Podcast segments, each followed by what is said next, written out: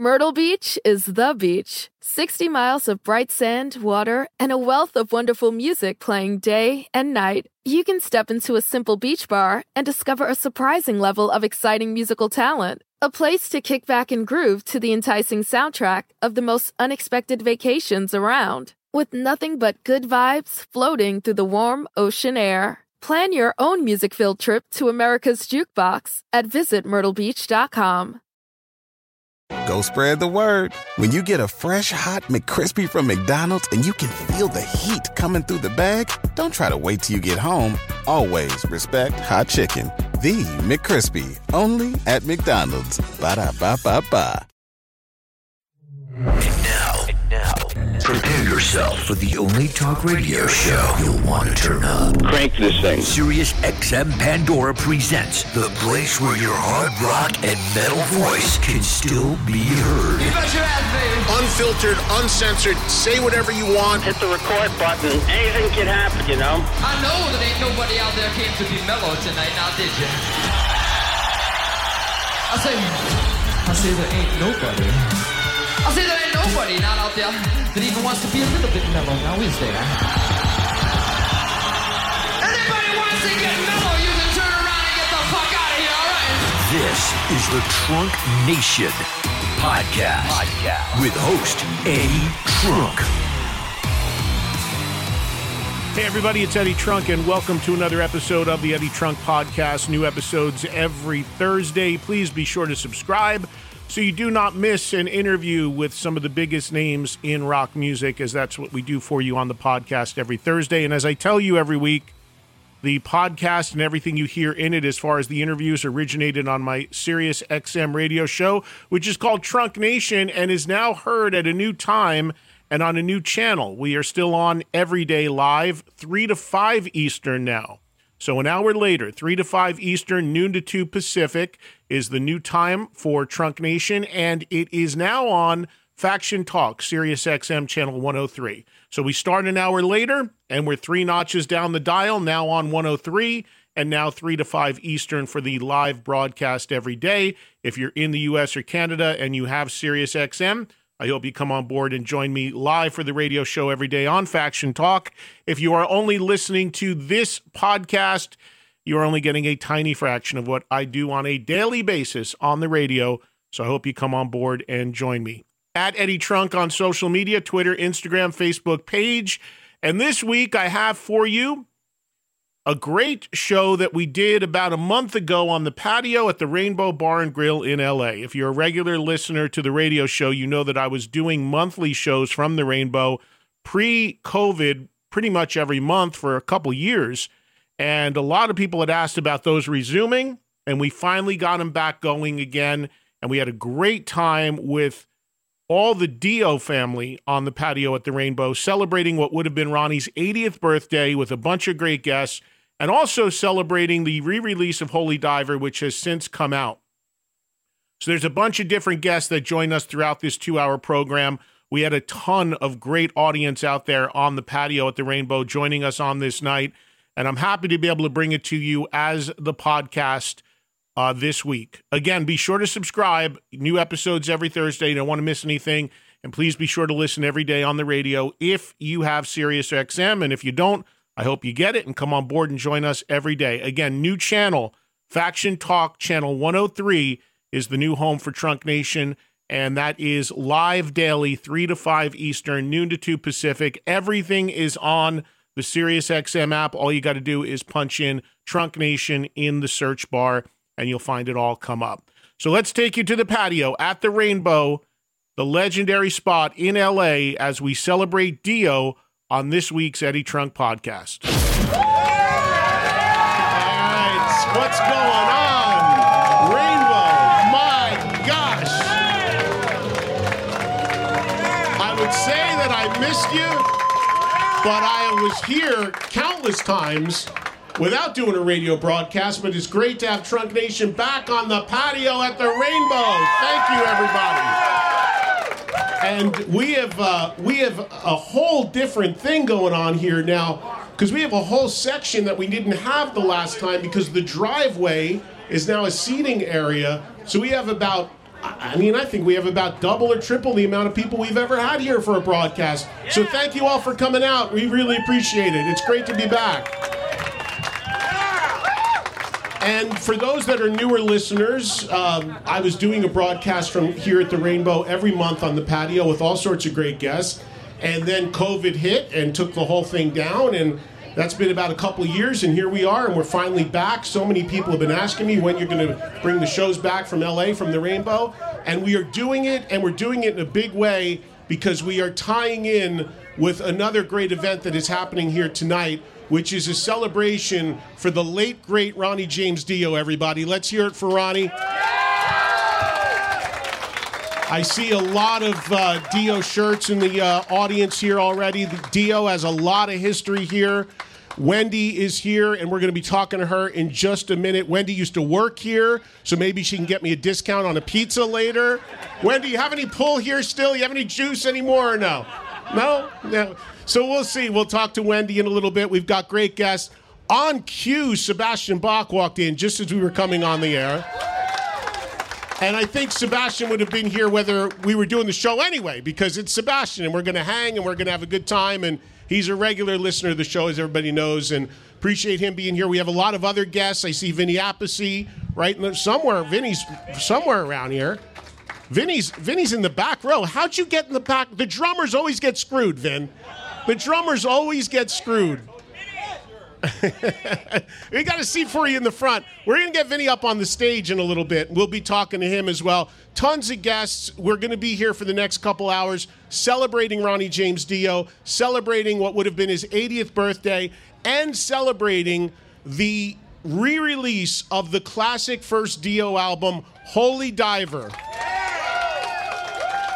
which is out today in a brand new special edition. I received a copy of it already. It's amazing.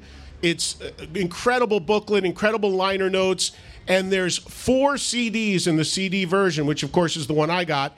And you've got uh, a live concert on there. You've got a bunch of B sides. You've got the original album remastered, and then you've got the album remixed by one of the leading guys mixing records today, Joe Barresi. And Joe is here, and we're going to talk to him about tackling that project and his approach to it. So we're going to cover a lot of Dio stuff, a lot about Ronnie, and a lot about Holy Diver, which is actually next year, I guess, going to be 40? 40 years old already, which is just insane, but it still sounds as good as when it first came out. It really does. Both the original and the new remix, which is out today, and people can get in various configurations. So, a great celebration for a guy that we all loved and we all missed terribly, but is all is always still very much with us through his music and how kind he was to his fans and his friends. Uh, Ronnie James Dio, that's what it's about tonight, everybody. So, one more time, let's hear it for Ronnie as uh, we celebrate him and raise him up to him tonight at the Rainbow. Great to be back, everybody. It's great to be back at the Rainbow. It's great to have this great turnout. I appreciate it so much. And you know what? We have so many great guests walking in here. I think we should get right to a break so that we can get some of these people up here and start talking to them. So let's do that right now. We'll go to break, we'll come back, and we'll welcome Wendy Dio to get us started next on Trunk Nation, live from the Rainbow in Los Angeles. The LA invasions are back. And welcome back, everybody to the Rainbow on Sunset Boulevard, West Hollywood, West Hollywood, California. I haven't even had a drink. Uh, it's great to be back, and here she is, the, the woman that really put this all together. Because before this was even a radio broadcast, this was still a celebration for Ronnie, and also a celebration for the re-release of Holy Diver. Ladies and gentlemen, a warm round of applause for Wendy Dio, everybody. So, Wendy, here we are again. We've had, and I, I tell you this every time, I'm so grateful that you have me included in all these great events since we lost Ronnie. So many great celebrations for him. Tell me about the idea to do what you've done with Holy Diver and have it remixed and have it re released in this special edition, which just came out. Where did the idea come from? Oh, the idea actually came from Rhino who suggested that we remix the record. And I was like, whoa, wait a minute, wait a minute. And then I said, well, if we're going to do that, I need the choice of picking who I want. And I did some research, and then I found that Joe Barresi was the man I wanted. And he did not disappoint. It is in your face, and I'll tell you, Ronnie would have been really proud of what he did with it. I am so excited about it, and I'm so proud of it, and I'm really, really grateful for everything. Yep. Yeah, it's really a very uh, cool alternate version of it, and of course the original mix, which is also fantastic and holds up so well. Uh, that's still included in the package in a remastered edition. That's still in there, and then we have also a live uh, mix version by Wyn Davis, a longtime uh, friend and engineer of Ronnie's, and uh, he uh, did that one with the. That was a Fresno show from 1983, a Holy Diver, and that's in there. Oh, there's all kinds of, and then Joe found all these outtakes. Which he put included in there too. So there's a lot of stuff, a lot of different stuff out the vault. The interesting thing in listening to the Fresno show is that Ronnie says something to the crowd about Fresno being the place that really first embraced Dio. Can you talk a little bit about that? What was the history there? Well, you know, in the beginning, uh, we went to a lot of very out of the way places, like Antioch. I think was the first. Uh, for the first show was in Antioch, which is like a, a cow barn. We didn't think anyone was going to come, but it was packed. And then Fresno was another one. They're like bee markets, but you know they give you those ones to go out first of all, just in case you pull in three people. Um, but well, they were all packed and it was great. But it, it was a fun, a fun show. And I have forgotten we even had it. We found it in the vault, you know. So Wyn Davis found it in the vault. Can you talk a little bit about the the scenario at the time Holy Diver was made? Because here's Ronnie coming out of two super successful bands that he played a huge role in, Rainbow and Sabbath, mm-hmm. and now here comes Holy Diver. And what I found really interesting in reading the liner notes in the reissue is that you talk about in there that you basically had to like sell a house or mor- do a mortgage on a house yeah. in order to make the record and to do this. And I found that amazing because here he is coming out of Rainbow and Sabbath, but were there the money not made that we would think at that he point? made, he made money in Sabbath, but to go out and do a whole, uh, you know, a tour uh, the same way as Sabbath would, Ronnie wanted to do it the same way. He wanted to be the same way as that. So for the tour, we had to mortgage our house for, for to pay for all the. You got buses and trucks and band and crew and hotels and per diems and you name it, you're paying for it. And and you know everybody thinks, oh, there's so much money made, but there's so much money that goes out, especially if you want to do the show that Ronnie wanted to do. And, y- and you talk about the evolution of the band coming together, which really began, and we're going to talk to Vinny in a minute, but it really began with Ronnie and Vinny, right? Yeah. That was the Mhm. catalyst, Yeah. which makes sense, the two of them coming out of Sabbath together. Right, exactly. Yeah, Ronnie, uh, Ronnie uh, left Sabbath and asked Vinny if he would join him, and he and he did. And then they, uh, Ronnie called Jimmy Bain, who had played with him in Rainbow and was a really good friend, uh, to ask him if he knew any bass players, and Jimmy just assumed it was him, so it was. And it's discussed also that there were a few guitar players that had been auditioned and that Yeah. had been considered before Vivian was decided. Can you talk about that process a little bit? Yes, um, there was a, a few different people that Ronnie. Um, they came down and they played. I think Jackie Lee was one, and um, um, It said John Sykes was considered Sykes by Jimmy, considered, yeah. but but he had actually already taken the Thin Lizzy gig, I think. right, Yeah. exactly. So there's a few others. Ronnie really wanted a British player. That's he had his heart set on a British player, and that's what he got. There's actually a, something in the liner notes on it that says he's such an Anglophile that he actually married a British woman. That's right. Did you did you meet here at the Rainbow, you Yes, and we Ronnie? did. Yes, Because I. I mentioned at the top of the show that you were a waitress here. I was a waitress here. Yes, I was. Wendy can get you extra cheese on the pizza at no charge if you want. I don't know if I have any clout now. that was many moons ago. Yes, I met him. I was introduced to him by Ritchie Blackmore, who was here. Um, and uh, I knew Ritchie and I knew uh, his wife Babsy. And they were having a party up at their house in Hollywood Hills. And he said, Would you like to come up? And I said, Sure, okay. And I went up there and he kept pushing Ronnie on me. I said, well, he's a bit short for me.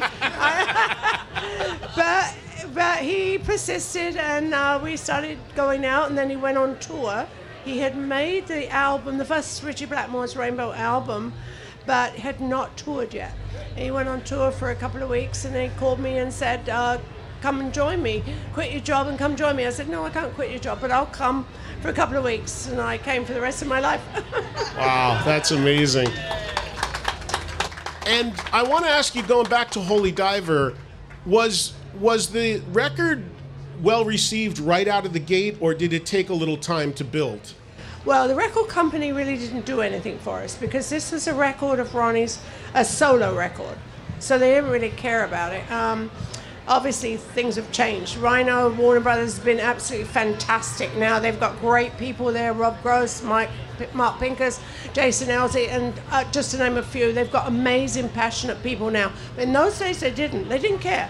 So um, they didn't really come to do anything for us until it was happening. And, you know, we, we didn't know what was going to happen. Um, went out, first of all, with Aerosmith.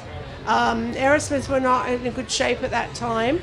And then the record just jumped up the charts, and it was just like amazing. I think we only did 10 shows with Aerosmith, and then it was on their own. And the record was done very quickly, right? It was done at Sound City Oh, yeah, here in Sound LA. City, yep. And it was done in, in under a month, right? That's right, yep, yep. and, and done pretty much live to tape, was it? For the most part? mhm. Yeah, it's still it's amazing and it still has that feel and that sound. Well, we're going to talk more about Holy Diver again. Uh, as you're listening to this, it's out today, this special, amazing reissue with all these great extras, incredible packaging, all har- hallmarks of Rhino. Rhino always does amazing reissues, and this one is absolutely no exception. And you can get it, I, the, four, the four CD version, which is what I have, and there's a vinyl version as well, right? And is there any other configurations? Those are the two right now. There's no super deluxe or there's a super deluxe. Get put the mic up. Super deluxe versions with the live show. There's a lot of B sides that they've used from singles. Oh, there's a lot of stuff they pulled out from the vault and the outtakes, of course. Yeah, it's really really great. Now before we continue and bringing up some more guests, I do have to ask you real quickly about something that I've already been lucky enough to see, and that is the coming Dio documentary, which is absolutely incredible.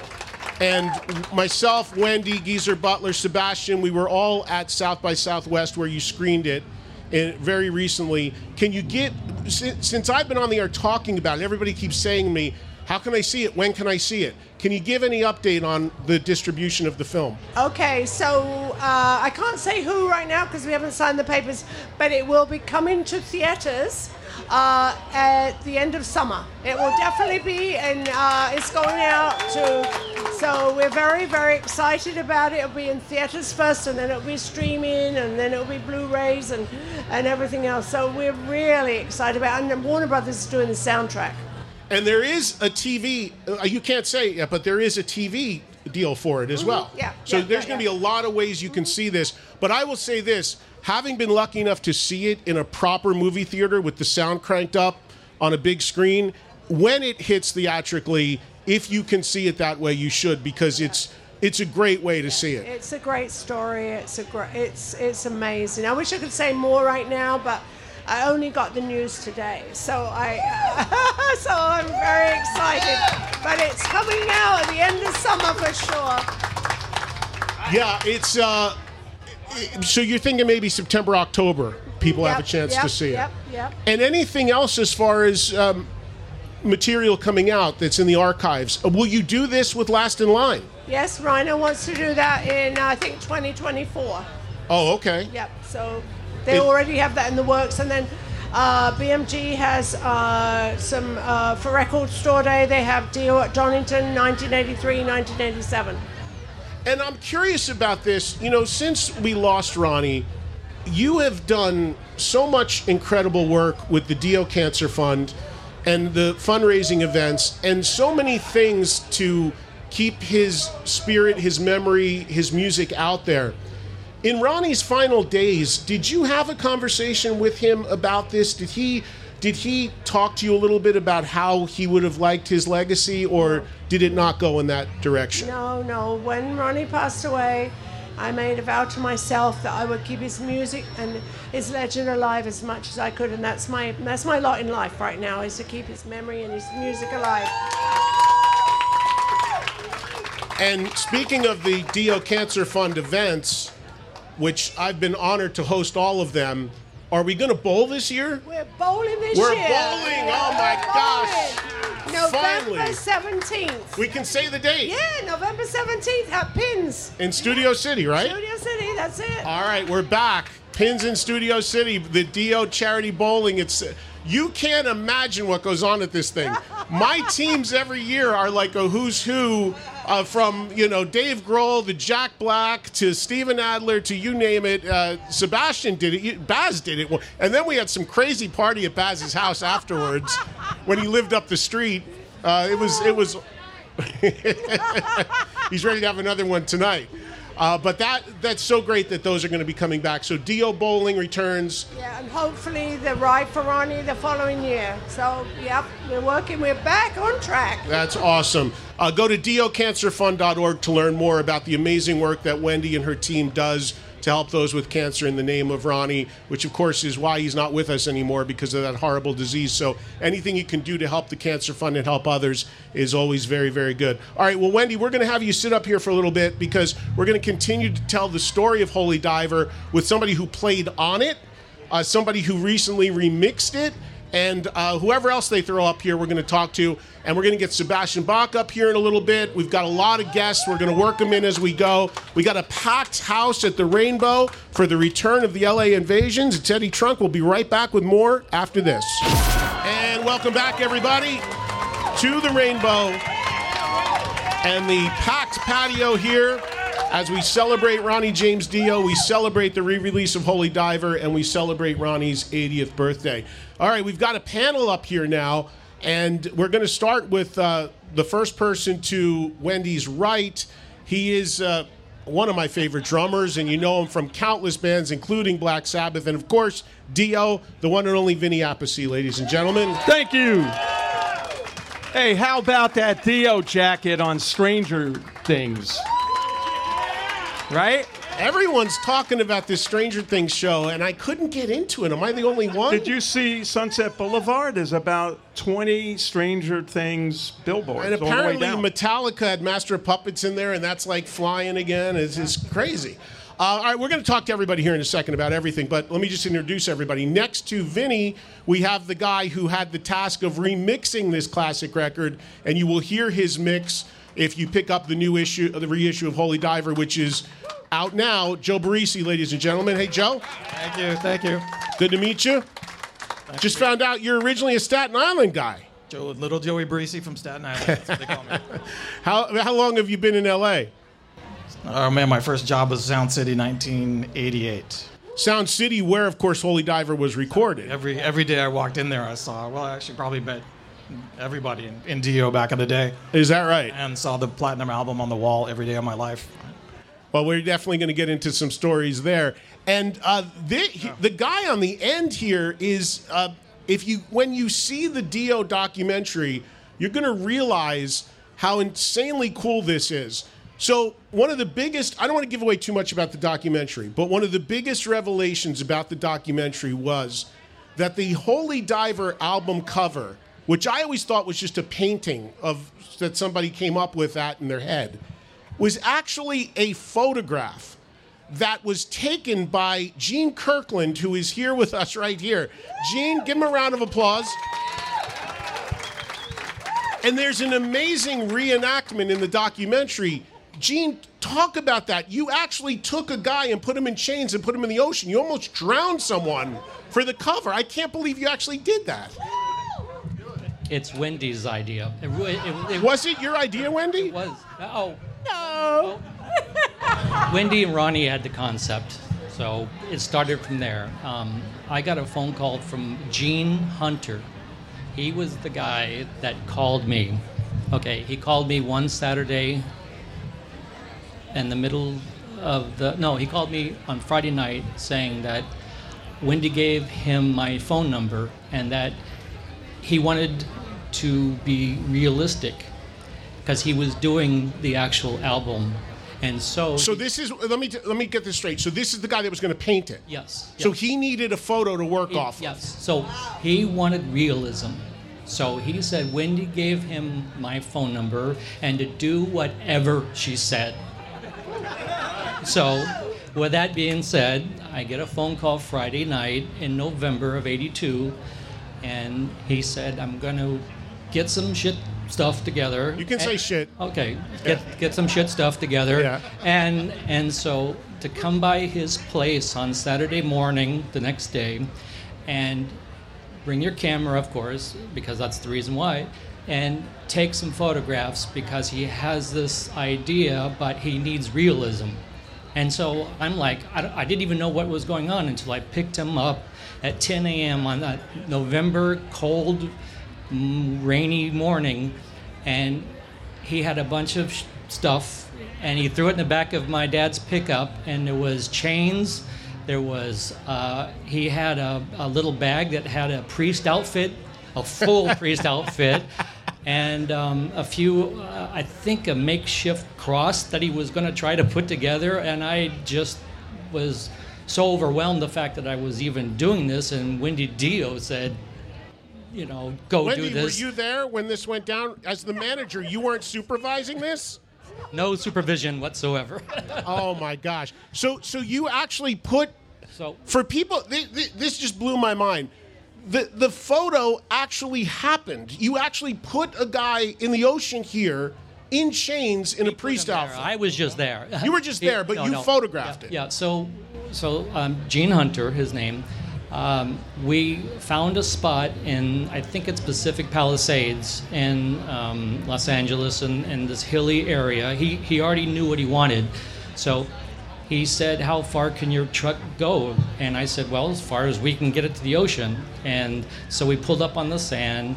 He started getting dressed in this priest outfit and had about maybe it was about 150 pounds worth of chains and was putting his collar on. And i'm taking these black and whites. He said i need this in black and white because i'll do the color part but i just need it black and white. I need to see the ocean. I need to see everything in detail. So he got himself in his rig his uh, priest outfit and he started the sashay into the uh, water You gotta you gotta see this in the documentary when you get a chance to see the documentary because it's completely reenacted and it's it's it's so crazy that uh, it, it, it blew my mind to find out. Now, last question for you at this point: Did do you have the photos? I have been looking for these photos since I turned them over to Gene. Now, when I turned them over to him, I haven't seen him since two days after I got him developed. I looked at him and I go, oh crap, he was going to die. I mean, he was like going to drown. I only took two rolls of black and white film before he, he I don't know if you wore 175 pounds of chains in going into the water, but that's not an easy thing to do. So he went in, and I took the photos and um, gave it to him, and that's the last I've seen of those photos or you- him. Why didn't you email him? Vinny, put the mic up so we can hear you. Vin. Email what? Whose email? Oh, email him. I said, why don't you email them to Wendy so we had extra copies? What's an email? What's a cell phone? back in eighty. Yeah, Before the internet. yeah, for sure. So anyway, um, I haven't. I, I- I got to see the photos for a day after Yeah. I got them developed. Turned them over to him. He disappeared, and the photos disappeared. Wow, amazing story. Um, Joe, let, let's get to you now. Tell me your thoughts when you were approached about remixing such a classic record. Well, I mean, I didn't really want to f it up personally, so I, You can say fuck it up. I, all right, I didn't want to fuck it up. So I, I, I grew up listening to. I still have an original pressing, and it's one of my favorite records of all time. And I'm like, what can you do to make this better? And Ronnie isn't here to say, you know, I like this or I like that or I don't like this, whatever. So I, I really, I, when I talked to Wendy, I, I just thought, well, first of all, let's get everything transferred. We found all this extra outtakes and uh, and just as as the songs were developing, what you guys were jamming is listening to that and getting into that framework. I also, Wendy Wendy sent me the book, which put my mind into that in framework. And I, grew, I worked at Sound City for years, so I I basically had to teleport myself back into 1983 and decided that I wouldn't do anything that I would never do that I that I wouldn't want to hear. I just wanted to hear the solos a little bit more. I wanted to hear more drum stuff. So I and you know I wanted to make sure make it modern, but not make people disappointed when they bought it.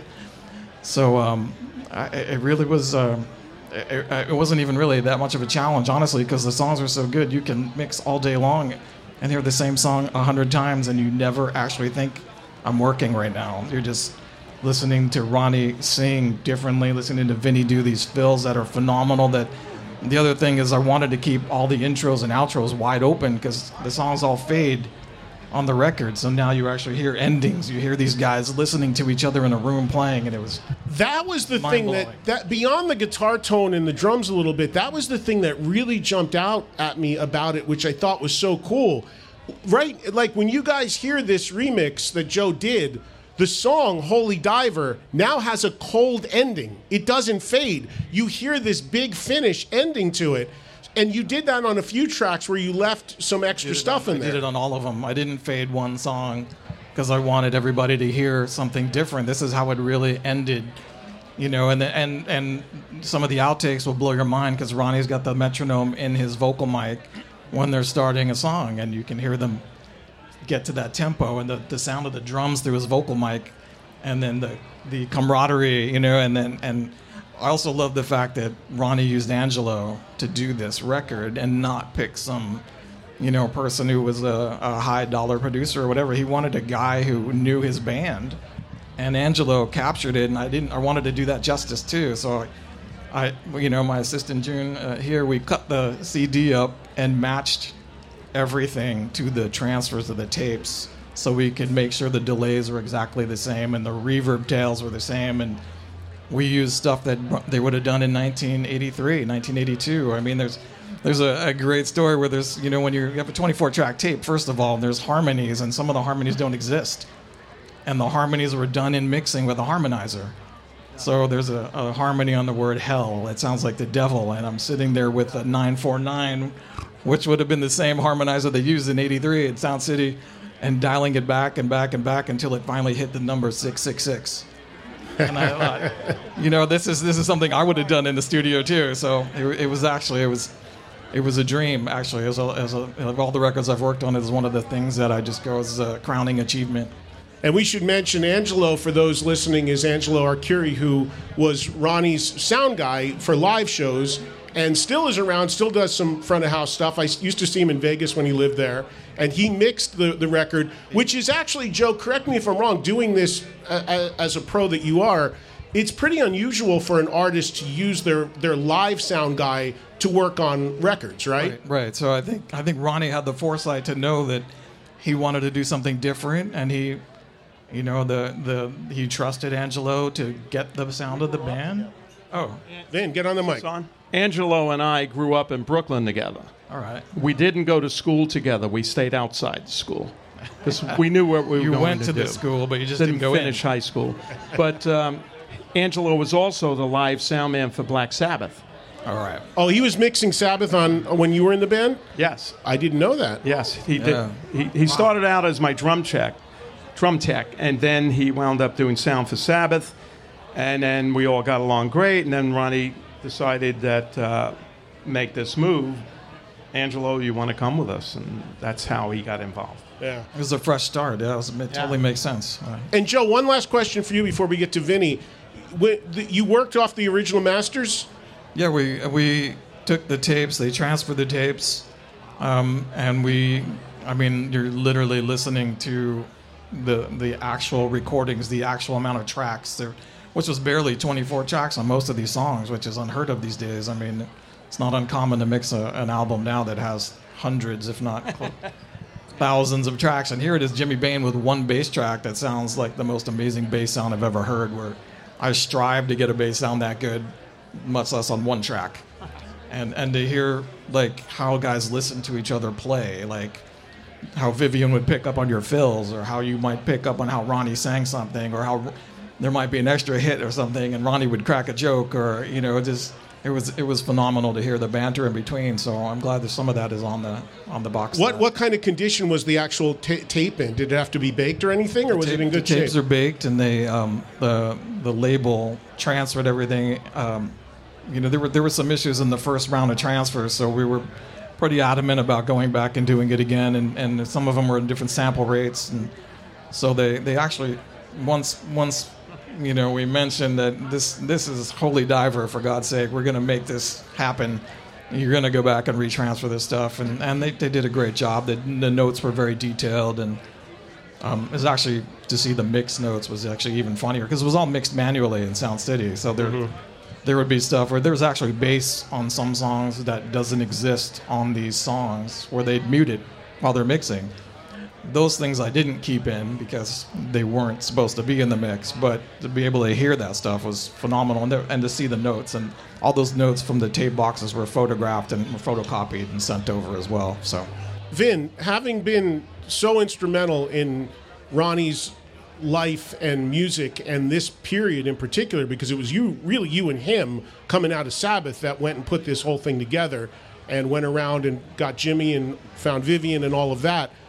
But what, this being a record you're a big part of, what are your thoughts about listening to Joe's remix? Uh, well, what's They fun- better be nice. He's sitting right next to you, and you're a New York guy. Yeah, yeah, yeah. it I'm sucks. from I hate it. Oh, hey, I'm from Brooklyn. Hey, let's go get a bagel. um, the uh, did you send him a twenty in the mail and say turn the drums up a little more? I didn't. Wendy wouldn't give me his email or his, or his number or anything like that. Uh, yeah, you know when we did the record, well, I the only thing I heard was Holy Diver on YouTube, just the end of it, and then I heard that ending. I went, "There's no ending on Holy Diver." Right. And what that is, it's we goofed around on a lot of songs and played even live at sound checks and stuff. The 2001, down, down, boom, boom, boom. Oh yeah, that is what it is. And it was a joke because we we had enough rollout to fade, and I always do this. I'll go double time. I'll go crazy. I'll go seven four. I'll play fills all over because I know we're out. You know, never thought we'd use that. Forty years later, we used It's and I hear that I go, "You got to be kidding! That was a joke." but I must say, it was very tight. You know, we da da da da da da da da da da da da da da down down down down Yeah. down down down. So I was really surprised, but that's what makes Wait it till cool. you hear Invisible. yeah. Wait till you hear Invisible. the beginning of Invisible, you know what that is, right? Uh, Ronnie wanted something to sound invisible. So we smoked a lot of pot on this record. Can I say that? It's legal now. Back then, you could have We're got smoking a lot of pot it. here. We smoked a lot of pot. And uh, we're in there that night and we go, we need it. Ronnie wanted to sound like, you know, an invisible sound. No computers back then. So we're sitting there and our friend Tom, who actually brought us the pot, goes, hey, I got a tire in my truck. really? And we bring it in. We'll let the air out. So we brought the tire in. Angelo mic'd the tire. I think it was the first time that somebody mic'd a tire. And then Ronnie was coordinating it and go, okay, you ready? They rolled the tape. he had a screwdriver. And that's the beginning of Invisible. That's awesome. I think he overdubbed it too. And Joe, Twice. Joe, on the be- on the uh, the intro piece to the song "Holy Diver," when I listened to that, tell me if I'm crazy, but is that a little louder? Did you do anything in that with that intro piece at all? I um well, I, I got to be honest. That that was really difficult to make sound as good as the album. So, I kind of added to what was on the album. So if that makes sense, I, I you know, I mean, it's trying to figure out where there's so many. There's 24 tracks of instruments happening, so you have to try to figure out what comes in, what comes out. Did they use this part? Did they use this sound? So it was very forensic in trying to get it, and then to make it. I think in mastering nowadays, mastering in general is louder, so so everything got evened out a little more. Um, I mean, we, we spent a lot of time trying to preserve the integrity of it and not make it sound like a, a modern Right. hi-fi, you know, super loud record, but it, it got a bump up in level, but it, I think it still has a lot of depth and it still has a lot of low end. It's that it's, Yeah. it sounds great on, on a stereo to me, regardless if it's if it's streamed or not. It's that, was that was all. Ronnie too, playing the keyboards. Oh, is that right? Yeah. Vin, take us back to making that record with Ronnie. You guys are both coming out of Sabbath. I would, and and we all know that the way it ended for Sabbath with Ronnie initially on that first turnaround was not necessarily on the best of terms. Was there a was there a real extra spark and extra drive that here he is now stepping out under his own name with a new band to really lay down the gauntlet? Well, actually, it's fitting that we're here because uh, after the uh, tour, uh, we did the Live Evil album, recorded live, and we were mixing that. Then we came here to have some drinks and some food, probably a pizza. And Ronnie said to me, Hey, look, I'm leaving the band. And uh, so it was here at the Rainbow where he asked me if I wanted to join him with his new band. And I went, oh, okay. But it was kind of a no brainer here. How exciting is this? The best killer singer in rock. We're going to start a band together from scratch. And uh, I mean, Sabbath, you know, I'm honored to play with Black Sabbath, Tony and Geezer. But this was sounded like something really exciting, and we can build it from the beginning and, and see what happens. So, and you know, I was in my 20s. So you- you're in your 20s, you don't weigh it too much, you know. You, two great choices, but uh, and then we wound up uh, in Ronnie's at the garage playing da da da da da da da da da. That was the first riff we had. Is that right? Yeah. That was the first thing that, that you heard. And Ronnie, Ronnie tho- played guitar. Oh, he did. Because we know we know he played a lot of instruments, even though he didn't play them live. But he did play. But he wrote he wrote the riff to Holy Diver on guitar. Yeah, he had the riff, and then we started jamming, and we put in some accents, and and we we built it from there. We didn't have the solo. We we only went like two verses out. Then we auditioned guitar players in L.A. Talk about that, if you will, because that's interesting. That went through a little process, right? You went here, you were here in L.A., and then you went to England. Yeah, we were like the original White Stripe. Me and Ronnie, guitar and, and and he switched to bass sometimes and drums. Uh, so then we auditioned. He said, "All right, we're going to get some people down," and, and uh, we got a bunch of guitar players down, but it, nothing really really gelled. We even had Jakey Lee come down. Jakey Lee came down. He was great. But then I think it was in the back of Ronnie's mind to have a, European flavored band. And uh, so he, we decided, yeah, that sounds like the plan. So we went to England.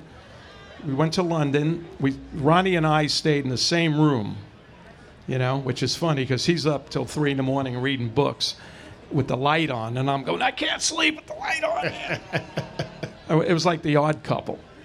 it was great. And we went to a couple of clubs in London to see bands. One of them we walk in, and it's a reggae band. I go, I don't think that's a guitar player. Right. Yeah, dreadlocks and the whole bit. So uh, then we waited for Jimmy Bain to come back. Jimmy came back into town, and uh, we called Vivian's house in Ireland, and um, he flew over the next day. We jammed, and we recorded it on a little cassette plate uh, tape. And then Ronnie and I went back to the hotel later that night. We probably went for an Indian meal or something and listened to the tape, and we were blown away. It's like, wow, this is great. And Jimmy, I don't know. Jimmy just came along with the package. right? Well, Wen- Wendy, you, Wendy, gra- jump in here because you talked about J- Jimmy kind of just. He just assumed he was going to be the bass player. you know, it was like Jimmy was like Jimmy Bob Bain. That was that was his Jimmy name. Bob Bain, he Jimmy don't Bob care. Bain. He was just there, and he was going to be the bass player. That's when I it. walked into Sound City, the first rehearsal, right? I walk in, Jimmy's sleeping in front of my drums on the drum riser at the edge of the stage. I go to look at Ronnie. I go, "Is he okay? Should we call 911?" Or he goes, "Nah, it's fine." And then he got up and just played, and it was fine. And for those that don't know it, the late Jimmy Bain was is actually the guy that came up with the very hooky keyboard part to Rainbow in the Dark, right? Yeah. He walked over. We had the song, so we were playing it on the cassette tape. Uh, and then Jimmy has a cigarette in his hand and a Jim Beam and Coke. And he walks over to the keyboard, puts a cigarette in his mouth, and there's a big ash, nothing fell. And he goes, that, that, that, that, that, that, that, that, that, that riff, a Rainbow in the Dark. And we're like, wow, let's record it. We did it again. Still didn't drop an ash from a cigarette. and that's how that got on the song. And let me ask you about the opening track on the record. Ronnie used to always tell me that he got a lot of inspiration to writing lyrics from watching sports. We were big sports fans, Ronnie and I. I still am, and we would always argue about sports because I was a I'm a Mets fan. He was a Yankees fan, and we bonded over the Giants, but we differed on baseball, so we would always argue about that. But stand up and shout, uh, to me, although the immediate connotation is stand up and shout at a rock show, Ronnie had told me that actually was somewhat inspired from watching sports. Do you remember that song coming together? Well, the song, the music of the song was actually from Vivian's old band called Sweet Savage. Sweet Savage. Right. And that riff, that, that, that, that, that, that, that was in the song. So we listened to it and we liked the riff, but we didn't like the rest of the song. So we started working on the song. And then Ronnie came up with the idea of stand up and shout, maybe from, like you said, the sports thing. And uh, then we made it work. And then and we did the breakdown in the middle, stand up and shout, oi, you know, all that stuff. Oi. Ronnie always said oi. Oi, he loves ois. Yeah, yeah. He wasn't Jewish. Oi. Hey. so that's how that came about. You know, uh, it came from that song, but we tore it apart, used the riff, and uh, built that song up. And then uh, all those things were recorded without a click. No click, as you probably noticed. And uh, no cut and paste anything. Go, you ready?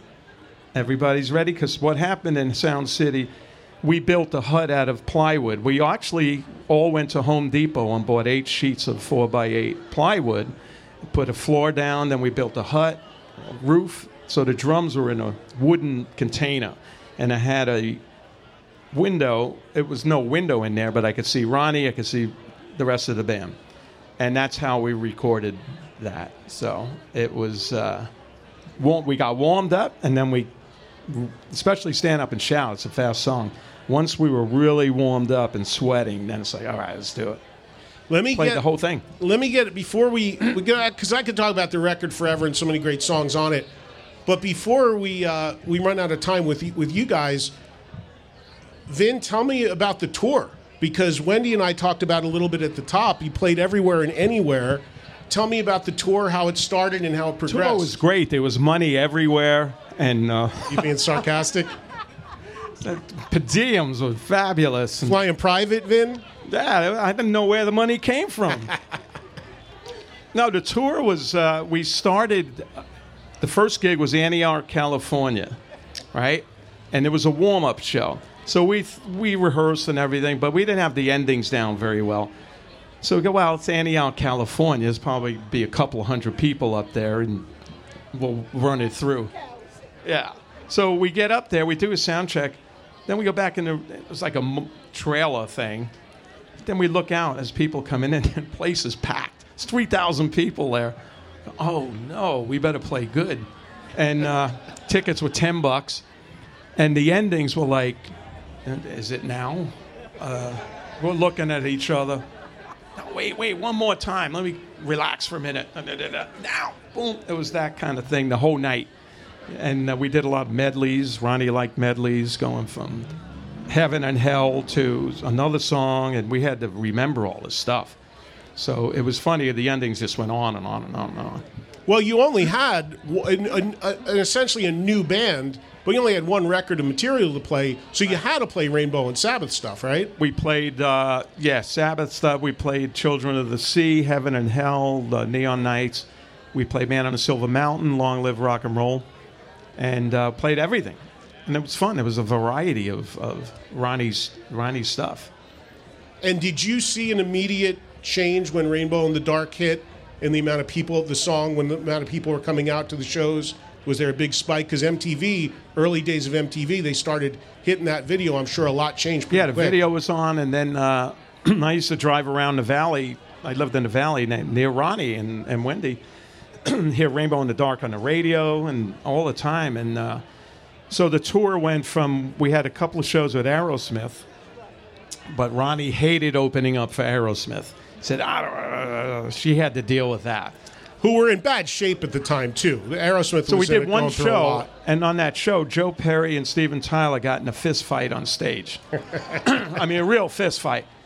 and Ronnie said, "That's it," and uh, Wendy was able to pull together quickly a tour of theaters, and we had Queensryche open for us, and that was a great show. The places were full; it was packed.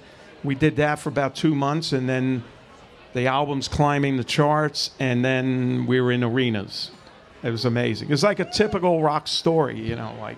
So the Holy Diver tour ended, Wendy, with the band headlining arenas. I mean, that's a really quick ascent because even though Ronnie had huge name value still coming out of Rainbow Sabbath, as anybody that knows, when you leave an established band and start a new one, you're still really starting from the ground up. You got to build a base. So that had to feel amazing to. Even Geezer Butler sent a message. He said, I knew you guys would make a good album, or Gloria said, but I didn't know you were going to make that good of an album. Because it, it was on par with what we were coming from somewhat. Well, that good of an album is now available in a special edition, which we touched on before. It's out now. Uh, you get the original record, you get the Joe Barresi remix, which we talked about, you get the Gene Kirkland almost drowning a guy photo, uh, uh, of course, the classic cover. So you gotta you gotta get this amazing uh, reissue, which again is out now on Rhino. CD, vinyl, whatever your preference. So check it out. Amazing stories. We have other guests to get to. Uh, Gene, Joe, Vinny, Wendy, thank you very much. Appreciate it. We've got another hour live from the Rainbow here on Trunk Nation on the LA Invasion, celebrating Dio, celebrating Holy Diver. We'll be right back after this. Myrtle Beach is the beach. 60 miles of bright sand, water, and a wealth of wonderful music playing day and night. You can step into a simple beach bar and discover a surprising level of exciting musical talent. A place to kick back and groove to the enticing soundtrack of the most unexpected vacations around. With nothing but good vibes floating through the warm ocean air. Plan your own music filled trip to America's Jukebox at visitmyrtlebeach.com. Justin and so good. Thousands of summer deals at your Nordstrom Rack store. Save up to 60% on new arrivals from Vince, Rag & Bone, Adidas, Joe's, Marc Jacobs, and more. Great brands, great prices every day at Nordstrom Rack. But hurry for first dibs. Get your summer favorites up to 60% off at Nordstrom Rack today. Great brands, great prices. That's why you rack. Go spread the word. When you get a fresh hot McCrispy from McDonald's and you can feel the heat coming through the bag, don't try to wait till you get home. Always respect hot chicken. The McCrispy, only at McDonald's. Ba da ba ba ba. When you need mealtime inspiration, it's worth shopping Kroger, where you'll find over 30,000 mouthwatering choices that excite your inner foodie. And no matter what tasty choice you make, you'll enjoy our everyday low prices, plus extra ways to save, like digital coupons worth over $600 each week. You can also save up to $1 off per gallon at the pump with fuel points. More savings and more inspiring flavors make shopping Kroger worth it every time. Kroger, fresh for everyone. Fuel restrictions apply. Live from the Rainbow, hour number two. Well, live to tape from the Rainbow, hour number two here, as we celebrate the re release of Holy Diver and celebrate Ronnie James Dio. What a great way to be back doing broadcasts from the Rainbow here on the patio. We truly have a packed house here. This is this is more people than I think we've ever had for one of these, which is great to see for this show and also great to see for Ronnie. So thank you all for coming out. Appreciate it, really. So we've got a, a new panel up here. We're going through different metal panelists here. This is awesome. Uh, joining me right now, well, uh, all three of these folks have played in the Dio band at one point in Ronnie's career. On keyboards, who also did work with Ronnie when he was in Sabbath under Heaven and Hell. On keyboards here, Mr. Scott Warren. Good to see you, Scott. Hello, Eddie. And uh, next to him, Ronnie's longtime drummer and a guy that also played in a band you may have heard of called ACDC. and a band that I, I kind of heard of called UFO. Simon Wright over here. Good to see you, Simon. How you doing? All right. And I remember when this guy got the gig in Dio, and everyone was talking about Ronnie just hired this guy that's like nine years old to play guitar for Dio. And now he looks like he's about 15 years old. 16. 16, maybe. But, he, but here's Rowan Robertson from the Dio album Lock Up the Wolves joining us. Good to see you, Rowan. Speak, Rowan, so everybody can hear your voice. Hey, Eddie. How are you, man? Good to I'm see good. you. Nice to see you. Nice to see you. For real, how old were you when you got the gig? Uh, I was actually 10. I was 17. You were 17. Yeah. And you got picked to be Ronnie's guitarist. Tell that story. I know you have in the past, but Um, well, I read in Kerrang magazine that uh, um, they needed a guitar player because Craig Goldy was no longer in the group, and I decided to send a tape, and I sent it to the record company, and I, I took a four-track recorder and I recorded "Holy uh, Last in Line," a solo to "Last in Line," and I sent the tape, and they sent it back to me. So I found the fan club address in the US. I sold it, uh, uh, sent it over, and they eventually Wendy called me up, and they eventually brought me out into audition. and we all know and have established that Ronnie is partial to the Brits and loves the Brits. Lucky Did that accent help you a little bit? It did, lucky for me. what was it like joining such a, an icon like Dio at 17? What was that experience like, and were your parents okay with it? Yeah, my parents were okay with it. I had nothing to compare it against, so it was like, oh, this is how life goes. This is all right. This is cool. How much had you done? Pr- how much had you done prior to that music? nothing, nothing. I played in like a couple pubs. And thi- this is long before the days of like now. You know, you put something on YouTube, you see some kid playing. Hey, let's let that kid got the gig. I mean, this is this is sending the tape and Yeah, it was like a fairy story. Suddenly, it was like from from uh, like my bedroom in in Cambridge in school uh, to like wild parties in Los Angeles and, and just like lots of hangovers. you were Greta Van Fleet before Greta Van Fleet. You realize that, right? I, I was. Uh, I said you were Greta Van Fleet before Greta Van Fleet because they're young kids too. Yeah, yeah, I was. Yeah, You they broke- owe me money. They owe you money, exactly. um, Simon, I, I was trying to think of this, and I, because you have such a long history with Dio, I'm try, I was trying to remember where it very first started. Where, what was the very first moment that you and Ronnie connected and you got in the band or played with them? Well, it, it wasn't too long after uh, I, I moved on from ACDC. It was only about probably about two months, and uh, my ex-wife at the time kind of knew Wendy and uh, found out something was going on. Vin wasn't happy or whatever, but so I was looking for something to do, and uh, it just sort of worked out. You know, I went down, rehearsed and stuff, and uh, we just kind of got along really well. And the next thing, um, you know, w- w- I, Ronnie asked me to, to keep going and rehearse the new stuff for this new album that was going to be called Lock Up the Wolves. And so you came in at the same time as Rowan. Oh, they, they just got beers. They couldn't care less about talking right I know. I know. What's- what's- what's your Forget name that. again? What was the question? Exactly right. so you so you and Rowan came in at the same time. Yeah, pretty much. Well, Rowan and uh, who was it? Teddy. Teddy Because Jimmy Bain had left at that time too, um, and I think Claude Schnell had left too. Yeah. So when I came in, it was it was Rowan, it was Teddy Cook, and it was Jens Johansson. Okay. And Jens came in, and it was just, who's this guy? You know, it was like, you know, it's just a complete virtuoso, uh, uh, uh, uh, uh, mind blowing musician. You know. And and you maintained a, a very very close uh, relationship with Ronnie right up till his his death. You actually lived with him, right? Yeah, there was a few people who lived with him and stuff. Craig uh, lived there for a while too, while we were recording and stuff and all. But um, you know, I went through a really bad uh, uh, divorce, and I was going out. Well, fuck this! I'm not drumming anymore. I'm going back to England and starting a gardening company or something. You know. Flea repellent or something, you know, and it was really horrible, you know. Um, but but Ronnie said, no, don't do that. Just keep doing what we're doing, and you can come stay at my house till you get all figured out. And the next thing I know, it was 14 years later. So, you know, it was like. Fantastic, good stuff. I, I stayed with Ronnie as well, Yeah. uh, just for just a little while, and and I was. I had grown a beard at that time, and you had a beard. Ronnie said, Were you Ronnie old goes, enough to grow a no, beard? This is later on. This is later on. Ronnie goes, "What is?" He says, "This is beard aid." Yeah, They beard call it aid. beard aid. or beer aid.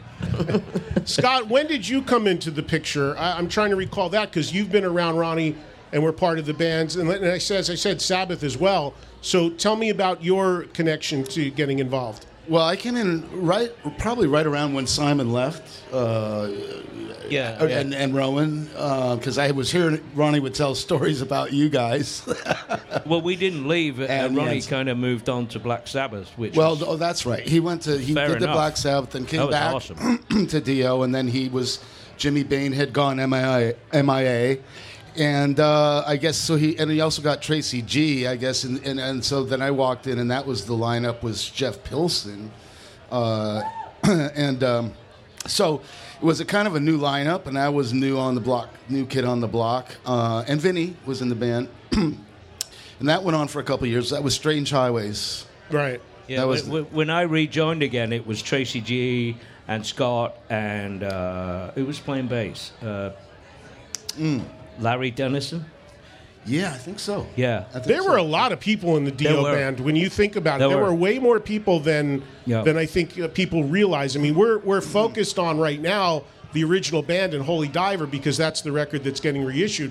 But if you look out through the arc of the catalog, there were a lot of people, and maybe Yeah. some records people don't even realize that had come out, and many people love, including a record like Lock Up the Wolves and, and others. So there's there's a pretty big family tree, isn't there? Yeah, there is. I mean, you know, for one reason or another. I mean, there was some stupid reasons. There was some health reasons, I think, and stuff. And um, one of the funniest things was Larry Dennison, who was the bass Yeah, player and stuff, right. because he was like um, in the uh, Jay Leno band, and Jay No. was really cool. No, he wasn't in the band. He, he Oh. worked at he worked for. Jay Oh, Leno. yeah, that's right, Right, right. but he was the main dude that set up the bands. Yeah, J- but Jay Leno. but Jay would loved Ronnie. You know, he loved Dio, and he would say, "Yeah, yeah, go ahead." You know, two months on the road with, you know, and he could go off on the road with Ronnie, then come back and he'd have, still have his job. Right. Then so Jimmy, it was cool. Yeah. Then Jimmy know? Bain uh, fell out of somewhere and was back. Yeah, and uh. I guess That Ronnie just couldn't resist because Jimmy was, you know, the original bass player, Right. And he wrote a lot of the songs too. So uh, I was kind of thrilled about that. I, Yeah, you know, me I, too. I, you know, Larry was just, a, you know, cool guy and everything, good bass player. But when Jimmy came back, it's like, wow, this is going to be cool. Yeah. But he couldn't get his passport, Yeah, so then we had to get somebody else. Yeah, it was uh, this constant. Well, who's in the band now? You know, it's I mean, Jimmy did all the states with us and everything, and he he was on the wagon. He was doing really good, Yeah. behaving himself, sort of. Yeah. so, but when we went to Europe, we had to use another bass player then, you know, because he, he could, just couldn't get it, his passport. I want to I want to go around the horn here and get something from each of you since you all shared the stage with Ronnie and shared tours and made music with him. Starting with you, Rowan, on the end, can you give us? Is there one? And I know there's probably way more than one, but can you give me one highlight moment for you, whether it was recording or playing or even off the stage and out of the spotlight for you that still resonates and means so much from your time in Dio? It was the beard thing, right? The beard. yeah, beard aid. Um, I think when I was uh, recording the album, and uh, I was sitting in the vocal booth, and I was just playing on an acoustic guitar, and I was like, "Oh, that's a cool riff." And then I heard Ronnie say from the control room, who was watching me, and he was like, he was giving me the thumbs up. He's like, "Yeah," and we wrote it into a song, so that was uh, a great memory. What song was it? Uh, that turned out to be um, "Between Who Two Hearts." Yeah, Aw- Awesome, awesome. Uh, Simon, I mean, a lot of tours, a lot of records, a lot of moments, a lot of personal stuff. Yeah. Is there anything for you that really still resonates that you always yeah, go to? I mean, when, uh, well, you know, talking of Holy Diver, I mean, we went out and um, when was it? 2006. Oh, I was at, at Roseland. I actually Right, brought right. you guys on at that No, show no, no. in New York. This- this we was- played it in its entirety. You're talking about Holy, yes. uh, yeah, yeah. Yeah, we played all of Holy Diver. Right. Holy you know. Diver live, you mean? Yeah. Yeah, okay. And that was a thrill. I mean, um, you know, you got to give it up to Vinny. I mean, his playing on that album was just stunning, right? It's just like, whoa, wait a minute. And and uh, the, to, to to have the chance to play like that, you know, that was something. Ronnie knew something special was going on there. Did Vinny come out to any shows and give you some shit and say, Simon, you're doing it wrong? He didn't come to st- the shows, but he'd still give me shit. Yeah. he didn't call you or No, no, no, no. You missed that, fill. That's not how I played it, Yeah, Simon. yeah, yeah. Well, I'm doing it my way this time. Sorry. but it was such a thrill. I mean, it, it was, um, uh, some of it was medleyed into a drum solo, there was a guitar solo. Um, but it was just incredible playing that album the whole way through, you know? Yeah, there's a DVD of that. I remember Yeah. because I believe it was shot at Roseland. I remember introing you guys at that, and Yeah, it was yeah. very, very cool. That that you- it was a whole tour of playing Holy Diver, which was awesome. Yeah. Scott, for you, uh, give us a moment that really jumps out. Well, there's a couple, but I I don't want to. Uh, okay, the first one was I just uh, had gotten the call to go on a tour. I had done Strange Highways, but that was it. We were supposedly uh, Ronnie was going to go on, uh, and then then I got the call that I was going to go on tour. So we went to Europe, all of Germany, came back, and I thought, okay, that's cool. I'll put it on my resume. I did a Dio tour. That's cool, you know.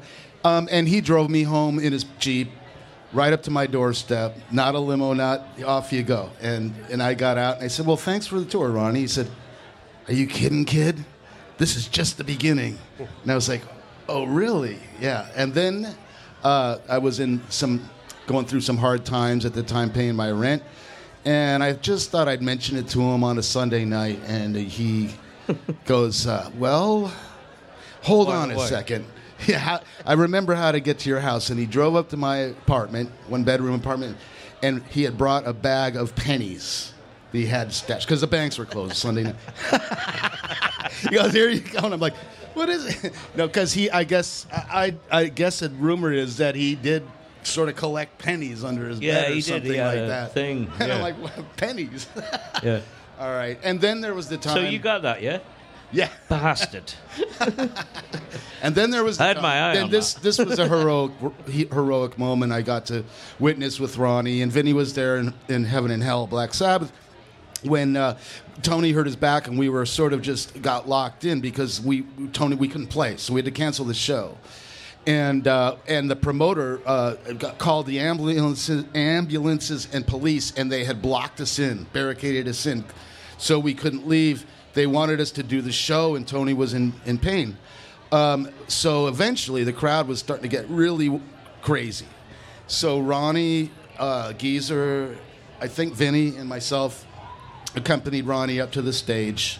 The crew had already torn down; all the all the gear was gone. So he goes, "I know I have to do this."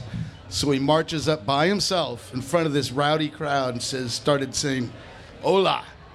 They're in Spain. He goes, uh, started singing "Heaven and Hell" by himself, a cappella, Dos- do- like eighty thousand people that were throwing chairs turned into singing along with him, and that that that was a moment that I think they appreciated, and I appreciated being there. Yeah, yeah, Yeah. He, Yeah, yeah. He, he, cal- he calmed him down. Hey, actually, real, actually, I remember something too. I was uh, when, when I was at Ronnie's. I was looking after Ronnie's house when uh, uh, he was on the road with Heaven and Hell, right? And his house is, you know, not heavily fortified, but it's got big gates up and stuff. And um, I don't know, I'm feeding the cats in the kitchen or whatever, and um, I hear this. There's a knock at the front door, and I'm going, how the fucking hell is anyone Oh, knocking at the front door? I already know where we're going. So I, I go down, you know, and I'm, I'm, I'm next to the suit of armor and I'm looking through the spy hole and there's two cops. And I'm going, oh, okay. So I open the door and, and they goes, excuse me, sir, are you Mr. Uh, Ronald Padavona? I go, no. Um, what's the problem here? He says, oh, we can't talk to you. We just need to talk to Mr. Padavona. I said, well, you can't do that because he's on the road at the moment with uh, a, a, band called Heaven and Hell. He's actually on his way back. He was flat in the air as they were asking me his question. So, you know, I, I thought you you need to wait here because I need to call his manager. So I called Wendy and, and she said, "Who's at the door? You know, police! My God, don't let them in!" You know, I'm like, "What do you want me to do? Shoot them?" You know, it's like. You know. So it, it ended up that they spoke to Wendy on the phone, and I was just looking after the house, you know. I mean, so Um, and the, what it was, the reason they wanted to get a hold of Ronnie was because that there was a, a young man who was very, very upset. And he was up on a water tower um, up in Studio City. And above Studio City, up above, way yeah, way yeah. above, right? So he wanted to. He was didn't want to live anymore, and the only person he wanted to speak to was was the man on the Silver Mountain.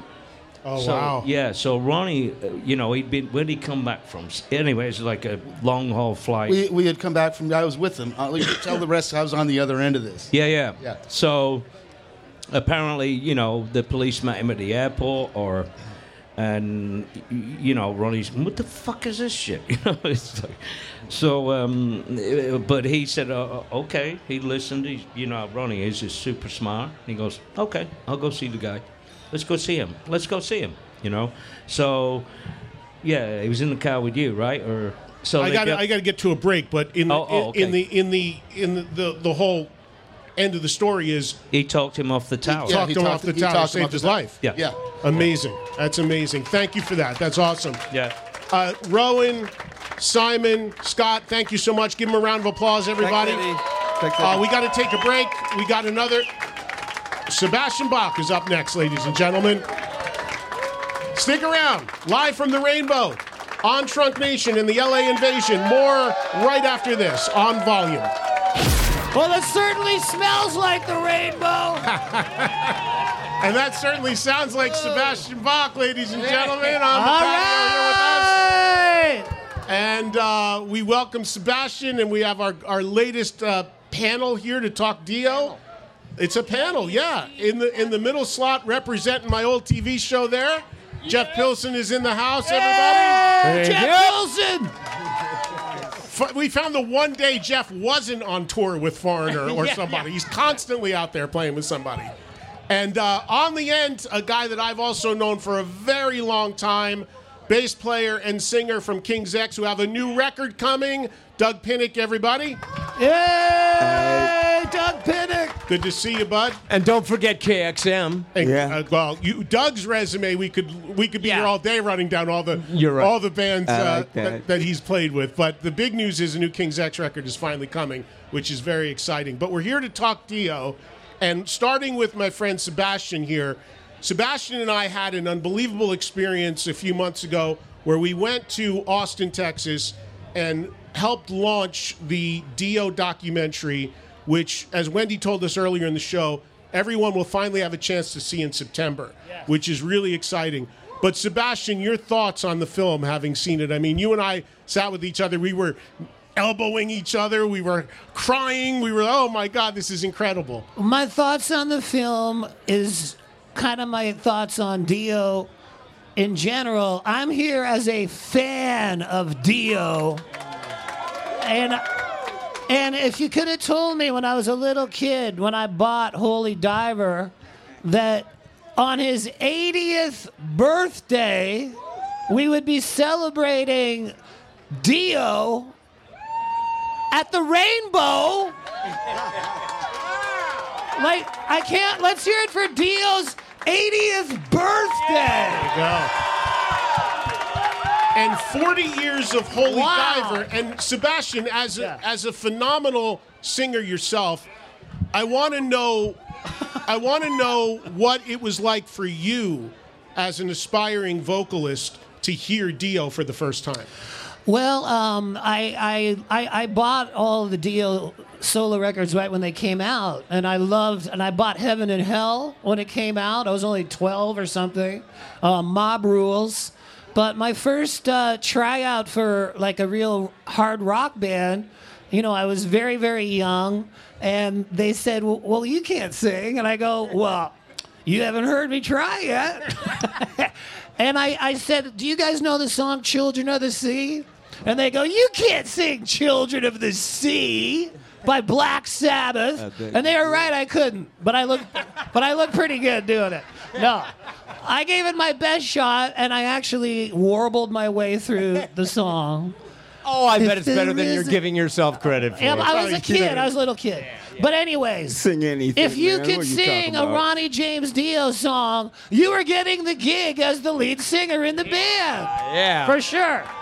That's a that's a high bar right there to do that to, to get that gig for sure. Yeah. Uh, Jeff, you actually played in Dio. We talked did. earlier. There was a there's a long list of people that have been a part of the Dio band.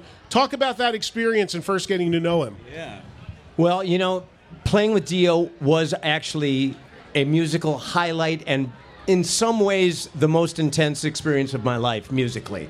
I mean, the band but with Vinny, myself, Tracy G, Scott, and Ronnie, it was just an incredible experience. I mean, every night we went out there, we kicked ass.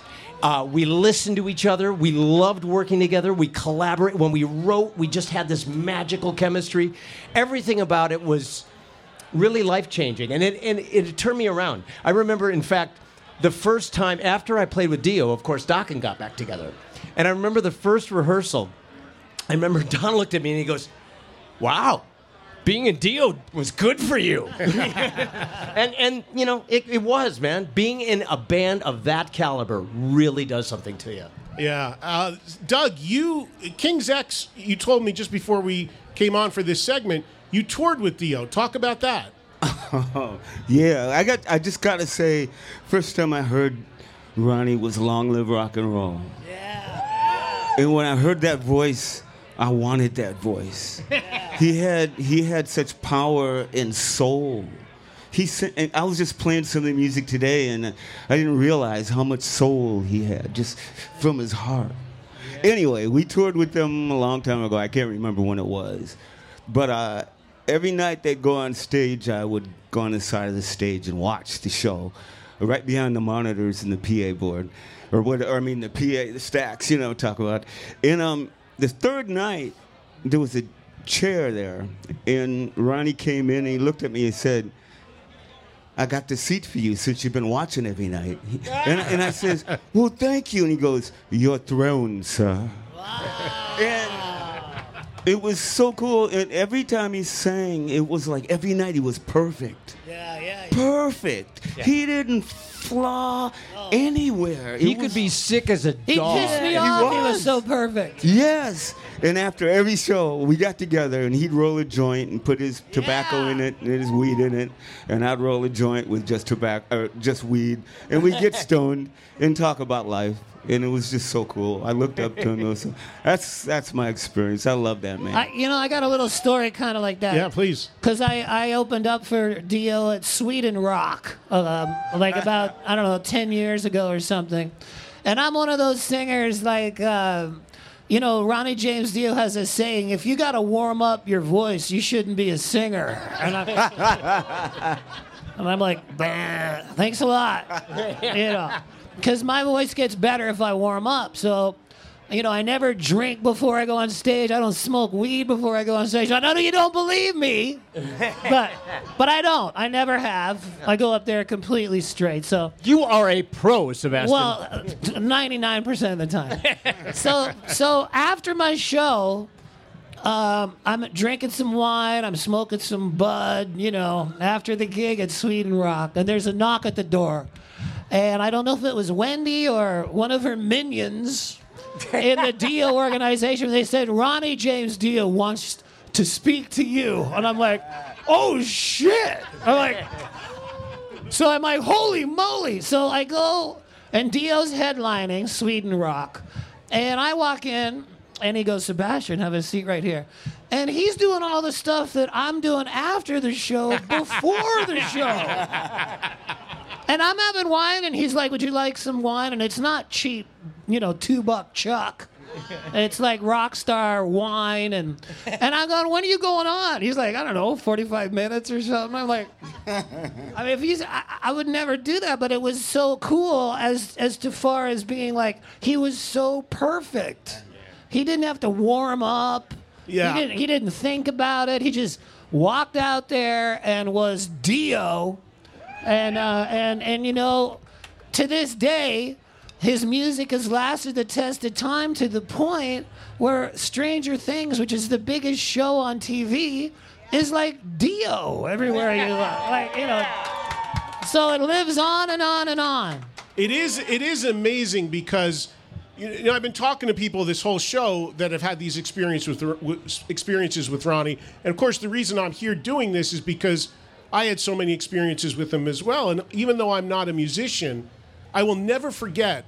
It was Madison Square Garden, the theater at Madison Square Garden. It was recent, uh, the the Heaven and, when he was doing Heaven and Hell, the last man, and it's just me and him, and we're sitting in his dressing room, just like you said, having a drink, having a smoke, whatever he's doing. And his assistant comes in and says, Ronnie, 10 minutes to show. And I get up and I said, Oh, let me let you go. Where are you going? I said, Well, 10 minutes to show. You probably want to, you know, get. I've seen singers sing into towels and do calisthenics and all this shit. I said, Well, you probably got to get ready. And he goes, What do you mean get ready? Sit down, finish your drink. And then he goes, they, 10 minutes later, Ronnie, showtime. He looks at me, he goes, Come on, kid, because he, he called everybody kid. Come on, kid. Walk to the stage. He goes, Go, go intro us. I walk out, intro Black Sabbath, which is insane. And here comes Ronnie singing seconds later Neon Knights like he warmed up for two hours. And I was like, that must make singers want to blow their brains out. Yeah. To be able to do that. Doug, did you have similar? Did do you are you a big warm up guy or did you, or what, what's your regimen? No, we don't warm up. I should just quit. You know what? The, the truth is, Ronnie actually did have a way of warming up. He was very smart. When we would rehearse, we would always rehearse two weeks before a tour. And he very conscientiously did this. He would spend the first five days, he'd start off kind of singing light. He wouldn't sing the whole set, you know, the first day. He, or he'd sing most of it, but you know, he'd work in each day. By Thursday and Friday of the first week, he was he was into it. Friday, he went all out, like full on balls to the walls. Monday and two, uh, Saturday and Sunday, he relaxed, you know, got the rest of the voice, and then the next week, he'd sing it pretty much balls out the whole time, increasing intensity. And I've talked with him about that. That was how he warmed up because once he did that, with that two weeks of real solid foundation of getting your voice warmed up and opened up, he could go out to a show and kill. So it's kind of it was like an athlete almost getting ready to get ready for a match. or like something. an athlete. That's how I training. it. That's how we do it. We just start practicing and you just build yourself up. Don't kill yourself first rehearsal. Right, Just right. kind of build up to it. Always leave something for tomorrow. Yeah, yeah.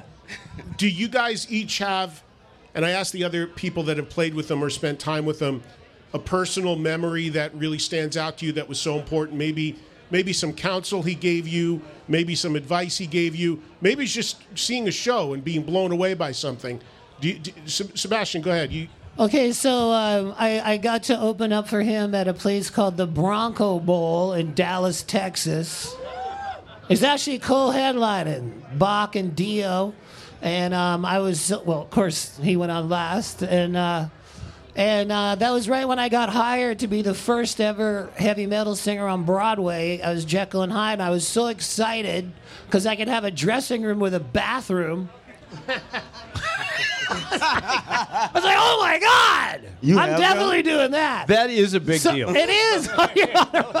so I was uh, all excited, and I told, I went in to tell Ronnie James Dio, I go, oh my God, I'm going to be on Broadway, man. And he's like, what? And I go, yes, I am going to be Dr. Jekyll and Mr. Hyde on Broadway. I go, what do you think of this, Ronnie? And he goes, Sebastian, I think this is very good for you. This is a chance for you to show other people that you are capable of more, that you have other sides to what you do, and you can go show the world all the different ways you can be on stage. And I go, right on, Ronnie. I go, Ronnie, would you ever do Broadway? He goes, no.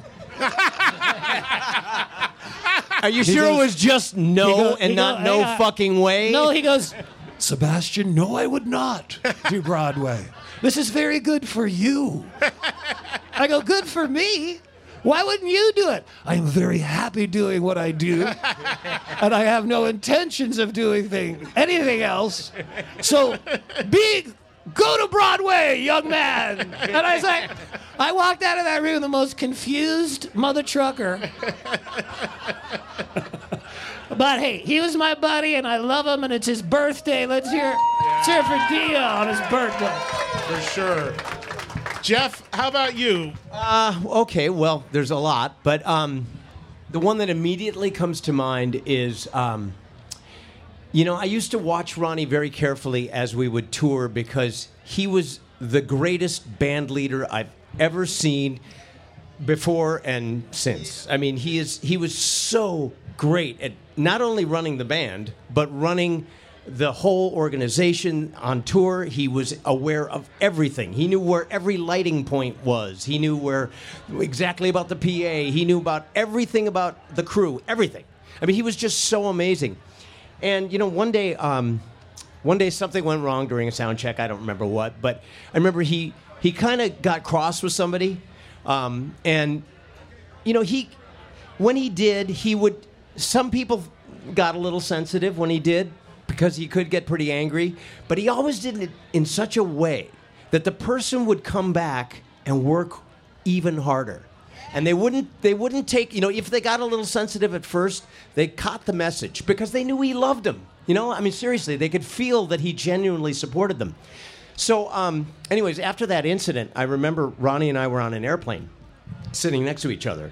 And I asked him, I said, Ronnie, how do you do such an amazing job at controlling a band like this? And he said, You know what? And he looked me straight in the eye and he said, Because if you give 150%, 150% of the time, nobody will ever say anything. It'll make them work their fucking asses off. And by the way, man, you have that quality too. You can do it. And you know what? I have taken that advice so to heart. And you know, being you know, I've been musical director for Foreigner for all these years. It has come in so handy. And I think of Ronnie. Well, I think of Ronnie every day, anyways. I really do. But that comes into play all the time. And thank you, Ronnie. Great advice. Yeah, I, I've said this many times. It's hard to believe that we Ronnie's been gone. Is it 12? 12 years, years. Wendy. Insane. 12 years, May 10th. Hard to believe that that's. But it does never, never does it feel that way because we're always doing events like this celebrating him, and the music is so timeless that it's always there and it's always around, and we don't feel like uh, we we ever lost him. Of course, we lose the personal connection, but the music truly does live forever. Doug, you got a story for us? Got a couple. Go ahead. I only we got want- some time. I only got one. It was really it meant to me a lot to me. You know, he he was very encouraging. He made you feel good about yourself. Yes, he was. And when I was talking about sitting on the uh, bench watching him sing, I said to him after one of the shows, I said, dude, you are so fucking good. And I went off onto all, everything we were saying. You went fanboy? Did you I go went fanboy? fanboy. And he looked at me and he said, I have to sing that way. I'm singing in front of you. You're a See, great yeah, singer. that's him, man. That's And- exactly what he. And my jaw went in the ground. Literally, I'm not bragging about nothing, but it was like I'm, I'm sitting there watching him, and he and I grew up listening to him. You know, so that's what I want to say about him. He had a way of making you feel good about yourself. He was a lover. He was an encourager. He was empathic. He understood. He knew. You know how to. You know what? He knew about all of his fans too. Yeah. I mean, we would sit there for hours after the show and sign autographs in front of the bus. I mean, even if it's you know twenty to below, he would stand there and sign every friggin' autograph. He had a way of making all the crowd feel like one person. Because that's him. And Yes. like, you- you That's talk- exactly it. It wasn't an act. No, That's the whole and, thing. he, and he was so cordial. Like, It wasn't like Vince Neil. Hey, look at all the fucking pussy here tonight. like he didn't, he didn't, he didn't do raps like that. You he can was spend like, a half hour with He's him. like, thank you very much for coming. We're all gonna have a great time tonight. We're so happy to be here. This is the concert that you were dreaming of. and I would be like, I felt like I was at church or something. Like, I'm happy to be here in your presence, sir. But a, a, little little fun fact: there used to be a record store in Walnut Creek, California, and my and my mom, the Record Exchange, and Kirk Hammett used to work there. And my grandma lived like two blocks from there, and I would walk there uh, every day in the summer. And um, I saw the poster for the Barn Show in Antioch on a telephone pole. And I think the opening band was Rough Cut. Am I right? and maybe Axe or ah. Heaven or Accept. Maybe one of those. Heaven? Yeah, oh, Dio, Heaven, and Rough Cut. And I was only like 12 or 13, and I was, I was like, why are they playing in a barn? Because the name of the place was like the barn or something. Yeah, we talked about that. And that I earlier. totally remember that poster. Okay, next. No, sorry. No, no, that was the that was the. If you get the Holy Diver reissue, which is out now, all the tour dates are listed. Wow. In the in the booklet, and that is the first date listed Yep. on there. A, a little Baz Bach was staring at the at the poster, That was trying the to get first there gig? somehow. First gig, really? W- Wendy had mentioned that uh, a place called the Barn. Yeah. So that was that was the first the first first Dio gig, gig. the first Dio gig. Yeah, absolutely. When was when was the Yeah. first time, You? Doug? When was the first time you saw you saw Ronnie live, like as a fan? Opening for him. Wow. Oh, you had not gone previous. Yeah, never. I, I just never got a chance to see him. Jeff, what about you? Uh, same thing, opening for. Actually, I saw him jam at the country club one night with Rough Cut. wow. Because I, I was in the band that opened for Rough Cut that night. But um, What band was that? it was uh, Randy Hansen. Oh wow! Yeah, yeah, Wow. yeah, yeah. Awesome. Yeah, yeah, Oh, Randy, yeah. Randy, the guy does the Hendrix thing. Correct, correct. He's But we, amazing. were, we were doing Yeah. our own stuff at the time. Anyway, um, but then I saw him uh, when Dokken we did six shows with him at the end of '83. So that was probably the end of the Holy Diver tour, I'm guessing. So Dokken opened for Dio early on. We did, yeah. That was actually the first. Well, no, I guess we'd done a few things before that, but yeah, that was that was a big thing for us. Yeah. And do you, do you remember how that went? Do you remember Absolutely. the experience? Of course. Did Dokken go down well? Did you guys go down well, Uh, well, opening? we weren't all that good back then, so um, we were we were mediocre. You know, um, I think I will say, however, though, that the next year when we toured with Du- Dio on the last their last in line tour and our whatever it was Tooth and Nail tour. Um, my God, did we improve quick because of what we George and I would sit and watch him every night. You know, I don't recall the throne, but you know, you, know, You didn't get a throne. Quite rate the throne, but uh, no, we would watch him every night. And honest to God, that was when Dokken actually started to become a, a decent live act. Was that when Dokken started rocking? well, rocking. Well, we were rocking before that, but we started rocking hard. Right. Doug, how did King's X go down opening for Dio? They hated us. Are you fucking kidding? Did you? Was it really? Was it tough? It's always tough opening for anybody because we don't fit in anywhere. right. We're just used to it. Actually, Right? you know, we did a bunch of shows together, and you actually got you guys went down great with us. Because you know you had the harmonies and all that stuff. That was in the Which band, nine- Jeff? You've that been was in Doc- like I 15 was in bands. Dokken. Really? And it was in the '90s. Yeah, I remember doing some shows. I remember in particular Florida for some reason. Oh wow! Oh yeah! But you that guys went down festival, great. It rained. Panama City. Yeah. Yeah, yeah. I remember that. Yeah, yeah. Baz, when was the very first time you saw Dio as a fan? What band? I saw the huge Sacred Heart, like like when he had like the dragon and the sword, and at C- CNE Grandstand in Toronto. And like what you're saying, the way he came out with the production and the show, that was like like like an over the top production. That must have cost some serious bucks. I'm talking to Wendy Dio Wendy, right come here. up here. Wendy, come back up Yeah, here. come That- on that here. We show- gotta- We This- have an open seat. We should get Wendy back You up guys here. remember the show Dio did where he slayed the dragon with the laser Oh, yeah. beams and all that? Let's hear it for Wendy Wendy's Dio. Wendy, we're doing so much yapping up here, and you're you're a few feet away nodding, and we got to get you back on mic here.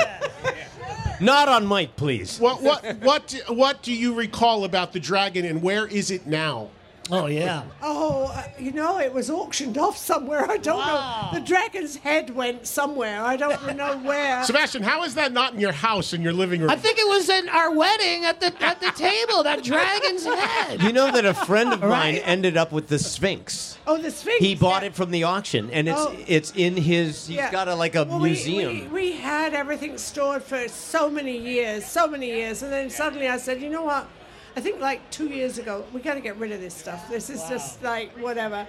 And so we did a big auction at Julien's, and we got rid of all the stuff. Uh, the sec- one of the one of the knights, because there were two nights that had laser jaws in, say, in the Sacred Heart tour. One of them went to a museum in Florida, and the other one went to another museum somewhere else. I don't know where they Wow. went, but there was so much. There was a big spider. Um, that, that Sacred Heart tour that had That was huge. Working drawbridge, eighteen what- breathing dragon. Wasn't it the first show like with a real working laser thing? Yeah, right? we had lasers. We had a whole truck full, a whole semi full of lasers. A- Actually, they had lasers before Sacred Heart because they had them on the Last yeah, Line had- tour. Yeah, yeah, yeah. But then we, we had really a and lot. and that was the almost the earliest. That was definitely the earliest heavy rock band to use lasers. and they cost a fortune. Because That's Genesis the used them before that, but then Yeah. because they were very lights, right? Yeah, I remember Ed Aswax was the guy that owned them, and they would cost a fortune. He lives in Hawaii now, probably on all the money he made from us. He's on the beach having a cocktail. Thanks, Ronnie. He's celebrating Dio's birthday too. Exactly. Exactly. right. Wendy, I have to. Now that you're back up here, I've asked these three guys this story, but I mean, and this is such a a massive question for you, having spent most of your life with Ronnie, both married to him and, of course, professionally as his manager. But is there for you a singular moment that in his whole career and your whole time with him that really stands out as something that you'll never forget, like a really special, special moment, whether it was personal, if you want to share it, or professionally, or both? Okay, so Ronnie always wanted to play Madison Square Garden. It was very, very important to him because he had walked down there in Elf and other bands and always looked at it and said, One day I want my name in lights up there. Okay. So finally, we got the offer Madison Square Gardens or what's the other one in Newark? Uh, Meadowlands. Meadowlands. Meadowlands offered twice as much money. But Ronnie said, no, I want to play Madison Square Gardens. He played there with Sabbath before, but he wanted his own name up in lights at Madison Square Garden. So this is before cam- before the internet, before the phones or anything. So we go there, and his name's in lights like that, and he said, oh, Wendy, take a photo. And I said, I forgot the camera. and I did not live that one down, do you know? Oh yeah, yeah. That came back to haunt you. Probably ten years later, he would bring oh, that one back. Yeah. Remembered, yeah. Mm-hmm. Well, that's the thing that in all this talk about Ronnie that we're doing, the the thing that maybe gets lost for people that didn't know him personally like we all did is he could be a ball buster and he had a sense of humor. Oh. I was I took the brunt of it a lot of times. He'd love to wind me up. So that and that was a lot people I think I think fans look at Ronnie and you know the horns and the you know the the imagery but the guy himself was not only a wonderful, wonderful person. I used to say all the time when people used to ask me about Ronnie, I used to say, you know what? As great of a singer as he is, he's an even better person. That's Yeah. what kind of person he is. He really was. You, uh, you guys realize that Ronnie Dio's first single came out in the year 1959. Is that crazy? Which we saw in the Like, documentary. think think about that. Yeah. And there's footage in the movie of him singing from that single. And I said, I said to uh, Wendy, "Why don't you release that?" And she goes, "Ronnie would whip my ass if I put that out." but, but he can't whip my ass now. No. And it's coming out. On, It the, is? on the soundtrack. Oh. On the soundtrack To the for, doc- for the movie. That's great. It, an, an Angel is Missing is on the soundtrack for the uh, Warner Brothers. Uh, Because I, I soundtrack. could listen to Ronnie sing the phone book, you know? Like, I want to hear all, I want to hear all of his recordings, like everything. Did you come to the vault. Okay. The, the story that Wendy told about Madison Square Garden is where the book ends. The autobiography right, ends. yeah, Rainbow in the Dark. yeah. It ends with that with that culmination of that dream. he started the book. Um, he got the idea from the book was there was a journalist that asked him at Madison Square Gardens, "Where did you start? Where did you get your beginning?" And he said, "Oh, I was going to say the same old thing." And then I suddenly said, "Wait a minute, where did I start?" And then that goes back, and it ends because he says, "I got to go now. I'm on stage." Yeah, it's, if you guys have not gotten the autobiography, it's incredible. So be sure to, to pick that up as well. As Wendy mentioned earlier in the show, the film finally everybody's going to be able to see it in September in theaters initially, and then it'll roll out from there.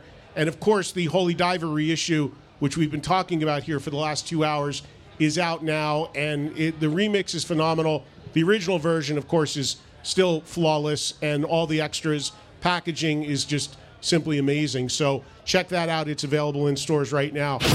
Well, can't wait to get back out there to the rainbow again for our next special. Hopefully that will happen soon. I thank everybody who came out and joined us. It was a great scene, was a great time there, and great to be back at the rainbow. So many great fans, so many great guests, and big thanks to Wendy Dio, and big thanks to Rhino Records for making that one happen. All right, so uh, you know the deal. The podcast is new every Thursday. The radio show is live every day, Monday through Friday. We have a new channel and a new time slot for Trunk Nation. It is now 3 to 5 Eastern, noon to 2 Pacific for the live show, Monday through Friday. You can catch it on SiriusXM channel 103, Faction Talk, everything on the SiriusXM app. Just put in Trunk Nation in the search bar. Have yourselves a great week. Hope you catch me on the radio. Hope you follow me on social media at Eddie Trunk. And I'll be back next Thursday with another all new podcast. Myrtle Beach is the beach. 60 miles of bright sand, water, and a wealth of wonderful music playing day and night. You can step into a simple beach bar and discover a surprising level of exciting musical talent. A place to kick back and groove to the enticing soundtrack of the most unexpected vacations around. With nothing but good vibes floating through the warm ocean air. Plan your own music filled trip to America's Jukebox at visitmyrtlebeach.com. Go spread the word. When you get a fresh hot McCrispy from McDonald's and you can feel the heat coming through the bag, don't try to wait till you get home. Always respect hot chicken. The McCrispy, only at McDonald's. Ba da ba ba ba.